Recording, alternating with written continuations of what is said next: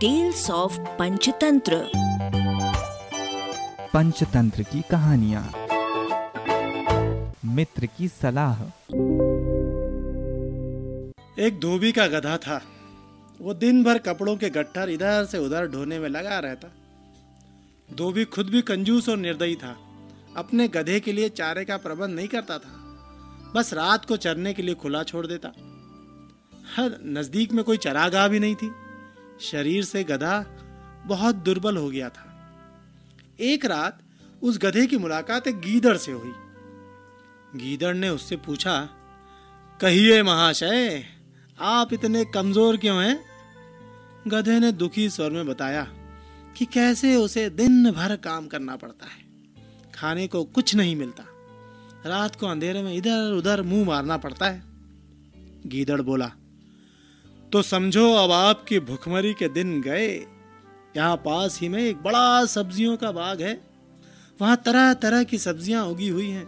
खीरे, ककड़ियाँ, तुरई, गाजर, मूली, शलजम और बैंगनों की बहार है। मैंने बाग तोड़कर एक जगह अंदर घुसने का गुप्त मार्ग बना रखा है। बस वहाँ से हर रात अंदर घुसकर छक कर खाता हूँ और सेहत बना रहा हूँ। तुम भी मेरे साथ आया करो। लार टपकाता गधा गीदड़ के साथ हो गया। बाग में घुसकर गधे ने महीनों के बाद पहली बार भरपेट खाना खाया। दोनों रात भर बाग में ही रहे और पौ फटने से पहले गीदड़ जंगल की ओर चला गया और गधा अपने धोबी के पास आ गया। उसके बाद वे रोज रात को एक जगह मिलते, बाग में घुसते और जी भर कर खाते। धीरे धीरे गधे का शरीर भरने लगा। उसके बालों में चमक आने लगी और चाल में मस्ती आ गई। वो भुखमरी के दिन बिल्कुल भूल गया। एक रात खूब खाने के बाद गधे की तबीयत अच्छी तरह हरी हो गई। वो झूमने लगा और अपना मुँह ऊपर उठाकर कान फड़फड़ाने लगा। गीदड़ ने चिंतित होकर पूछा, मित्र, ये क्या कर रहे हो? तुम्हारी तबीयत तो ठीक है? गधा आँखें बंद करके मस्त स्वर में बोला मेरा दिल गाने का कर रहा है। अच्छा भोजन करने के बाद गाना चाहिए। सोचता हूँ कि ढेंचू राग गाऊं। गीदड़ ने तुरंत चेतावनी दी, ना ना ना ना, ऐसा ना करना गधे भाई। गाने वाने का चक्कर मत चलाओ। ये मत भूलो कि हम दोनों यहाँ चोरी कर रहे हैं। मुसीबत को न्योता मत दो। गधे ने टेढ़ी नज़र से गीदड़ को देखा और बोला गीदड़ भाई, तुम जंगली के जंगली ही रहे। संगीत के बारे में तुम क्या जानो? गीदड़ ने हाथ जोड़े। मैं संगीत के बारे में कुछ नहीं जानता, केवल अपनी जान बचाना जानता हूँ। तुम अपना बेसुरा राग अलापने की जिद छोड़ो। उसी में हम दोनों की भलाई है। गधे ने गीदड़ की बात का बुरा मानकर हवा में दुलत्ती चलाई और शिकायत करने लगा, तुमने मेरे राग को बेसुरा कहकर मेरी बेइज्जती की है। हम गधे शुद्ध शास्त्रीय लय में रेखते हैं। वो मूर्खों की समझ में नहीं आ सकता। गीदड़ बोला, गधे भाई मैं मूर्ख जंगली सही, पर एक मित्र के नाते मेरी सलाह मानो।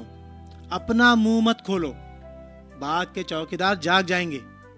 गधा हंसा, अरे मूर्ख गीदड़, मेरा राग सुनकर बाग के चौकीदार तो क्या, बाग का मालिक भी फूलों का हार लेकर आएगा और मेरे गले में डालेगा।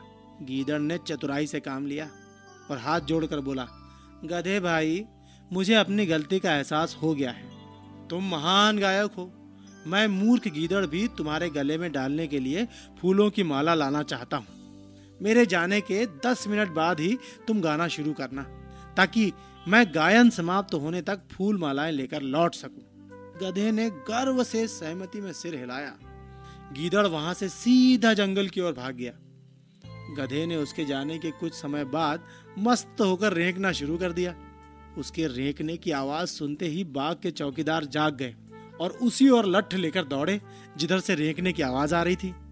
वहाँ पहुँचते ही गधे को देखकर चौकीदार बोला, यही है वो दुष्ट गधा जो हमारा बाग चल रहा था। बस, सारे चौकीदार डंडों के साथ गधे पर पिल पड़े। कुछ ही देर में गधा पिट पिट कर अधमरा गिर पड़ा। इस कहानी से हमें सीख मिलती है कि अपने शुभ चिंतकों और हितैषियों की नेक सलाह न मानने का परिणाम बुरा होता है। अरबा की प्रस्तुति।